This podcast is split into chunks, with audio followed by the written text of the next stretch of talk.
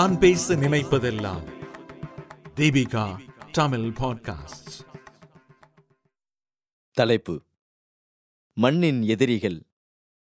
கட்டுரை ஆசிரியர் தா. வேல்முருகன். அகன்று விரிந்த பூமி அண்ணாந்து பார்க்க தெவிட்டாத ஆகாயம். தினம் நாம் ஏற்றும் தீபத்தின் ஒளியாய் தீமழை துளியாய் மண்ணில் விழுந்து கடலாய் விரிந்த நீர். ஒவ்வொரு மூச்சுக்காற்றுக்கும் அஸ்திவார ஆக்சிஜனாய் காற்று. என ஐம்பூதங்களின் ஒருங்கிணைப்புதான் இயற்கை.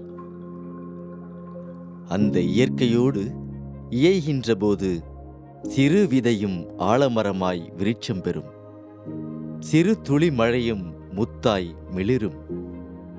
சிப்பிக்குள் ஜொலிக்கும். கருகிய கார்பனும் வைரமாய் ஜொலிக்கும். படித்து போட்ட பேப்பர் கூட பட்டமாய் உயரப் பறக்கும். மூங்கிலுக்குள் நுழைந்து காற்று ஸ்வரங்களாகும் இதேபோல் ஹோம் தியேட்டரில் கிடைக்காத இசைத்துளையின் பேரின்பத்தை கருங்குயிலின் ஓசையில் கேட்கலாம். எத்தனை டன் ஏசியிலும் கிடைக்காத குளிர்ச்சியை உதகமண்டலத்தின் மரக்கிளைகளில் உணரலாம். எவர் பேச்சிலும் வரவழைக்க முடியாத புன்னகையை தோட்டத்துப் பூக்கள் உருவாக்கும். ஒன்பது கோள்களில் ஒரு கோள் நம்மீது ஆதிக்கம். பன்னிரு நட்சத்திரத்தில் ஒன்று நம் ஆயுள் வரைக்கும் என்று வெகு தூரத்து சொந்தங்களாகிப் போன இயற்கைதான் நம் வாழ்வின் ஆதாரமாகிப் போனது. இதைத்தான் விசும்பின் துளி வீழின் அல்லால் மாற்றாங்கே பசும்புல் தலை காண்பதரிது என்றார் திருவள்ளுவர். மழைத்துளி மண்ணில் விழாமல் போனால் சிறு புல் கூட தலை காட்டாது. பின்பு எப்படி மனித இனம் தழைக்கும் என்ற வள்ளுவரின் வாக்கு இயற்கைக்கும் மனிதனுக்கும் இடையேயான இணைப்பை அழகாக எடுத்து எம்புகிறது. இயற்கை தெய்வம் பண்டைய காலம் தொட்டு நம் இந்திய மண்ணில் நூற்றுக்கும் அதிகமான மரங்கள் ஆயிரத்துக்கும் அதிகமான தெய்வ உருவங்கள் லட்சக்கணக்கான கோயில்கள் பல்வேறு புராணக் கதைகள் என பிரசித்தி பெற்றிருக்கும் இன்றைய இறை வழிபாடு அனைவரும் அறிந்ததே. ஆனால் ஆதிகால மனிதன் இறைவனாக நினைத்து வழிபட்டது இயற்கையைத்தான் ஒளி தரும் சூரியன் மழை தரும் வானம் வாழ்க்கைக்கு துணை நிற்கும் மிருகங்கள் பறவைகள் என அனைத்துமே தெய்வங்கள்தான்.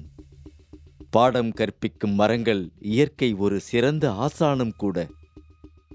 இயற்கையின் ஒவ்வொரு படைப்பும் ஒவ்வொரு பாடத்தை மனிதனுக்கு சொல்லிக் கொடுக்கிறது. மனிதனும் மரமும் வளர நீர் இன்றியமையாதது என்பது அனைவரும் அறிந்ததே. பங்குனி சித்திரை மாதங்களில் சுட்டரிக்கும் கடும் வெயிலில் நிலத்தடி நீர்மட்டம் குறையும் என்பதை அறிந்த மரங்கள் தன்னுடைய நீரின் தேவையை குறைக்க இலைகளை உதிர்க்கின்றன.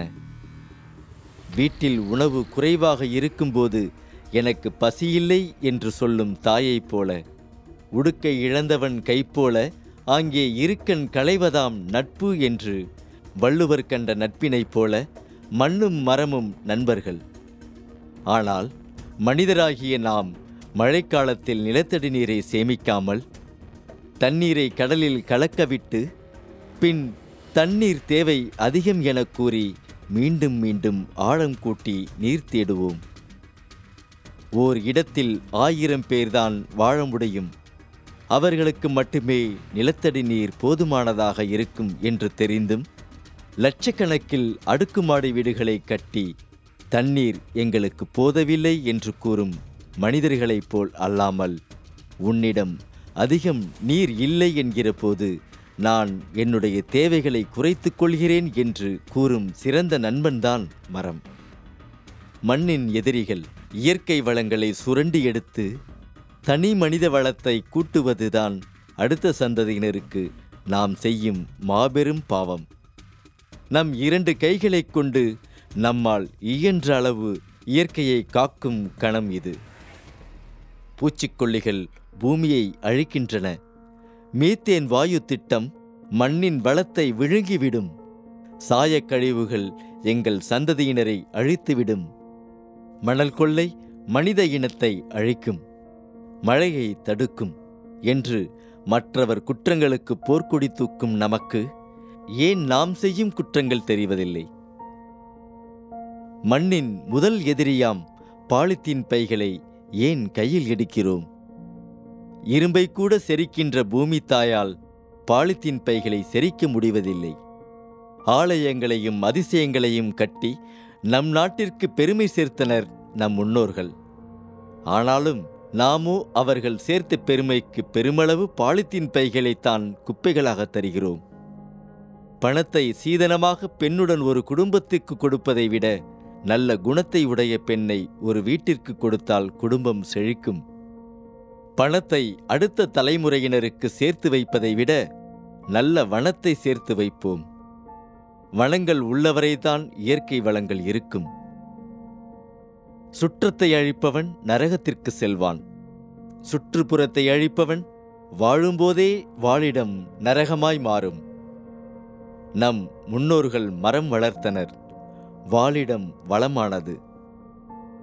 தூய்மையான காற்று ஊரெங்கும் பரவியிருந்தது. நாமோ மரம் அழித்து வனம் அழித்து வாழிடம் கண்டோம். இன்று தூய்மையான காற்று சுற்றத்திலும் இல்லை வீட்டு முற்றத்திலும் இல்லை. நாகரிகம் நதியோரம்தான் பிறந்தது. இயற்கை அனாரிகள் நதிக்குள் வீடு கட்டிய போது வந்தது. நதிகள் எல்லாம் கழிவுநீர் ஓடைகள் ஆனதால் நன்னீர் பாட்டிலுக்குள் அடைப்பட்டு விட்டது உயிர்காக்கும் நீர் இன்று காசுக்கு விற்கப்படுகிறது. தூய காற்றுக்கும் கூட விலையுண்டு என்ற நிலை வரும் முன்பாக காப்போம். ஒரு தொழிலாளி என்பதன் சுருக்கமே முதலாளி என்று கூறினார் சேக்வேரா.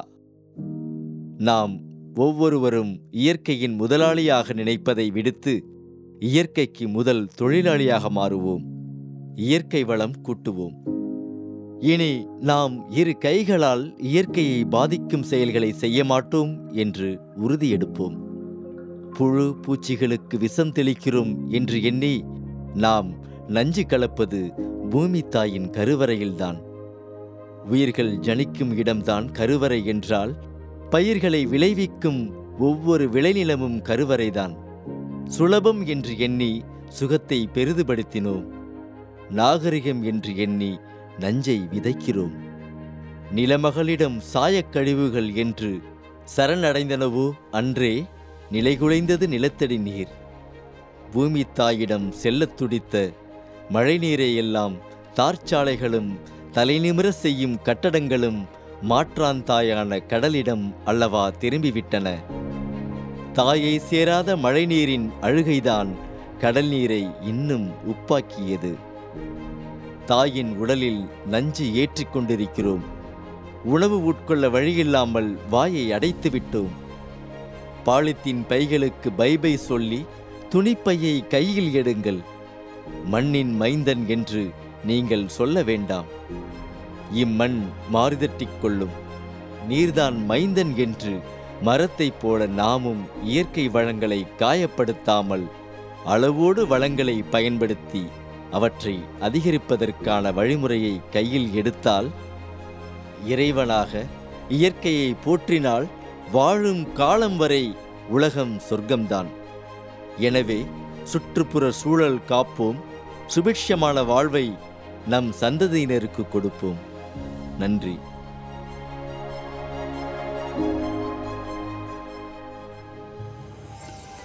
இந்த வளைகுடையை தயாரித்து வழங்குவது தீபிகா ஊடக மையம். இணைந்து வழங்குவோர் அரும்பு மாத இதழ் மற்றும் தொன்பொஸ்கோ கல்லூரி சென்னை. குரல் வடிவம் ஆபிரகாம். ஒளி வடிவமைப்பு வின்ஸ்டன். மீண்டும் மீண்டும் கேட்கத் தூண்டும். நான் பேச நினைப்பதெல்லாம் தீபிகா தமிழ் பாட்காஸ்ட். வாரம் இருமுறை சந்திப்போம். சிந்திக்க.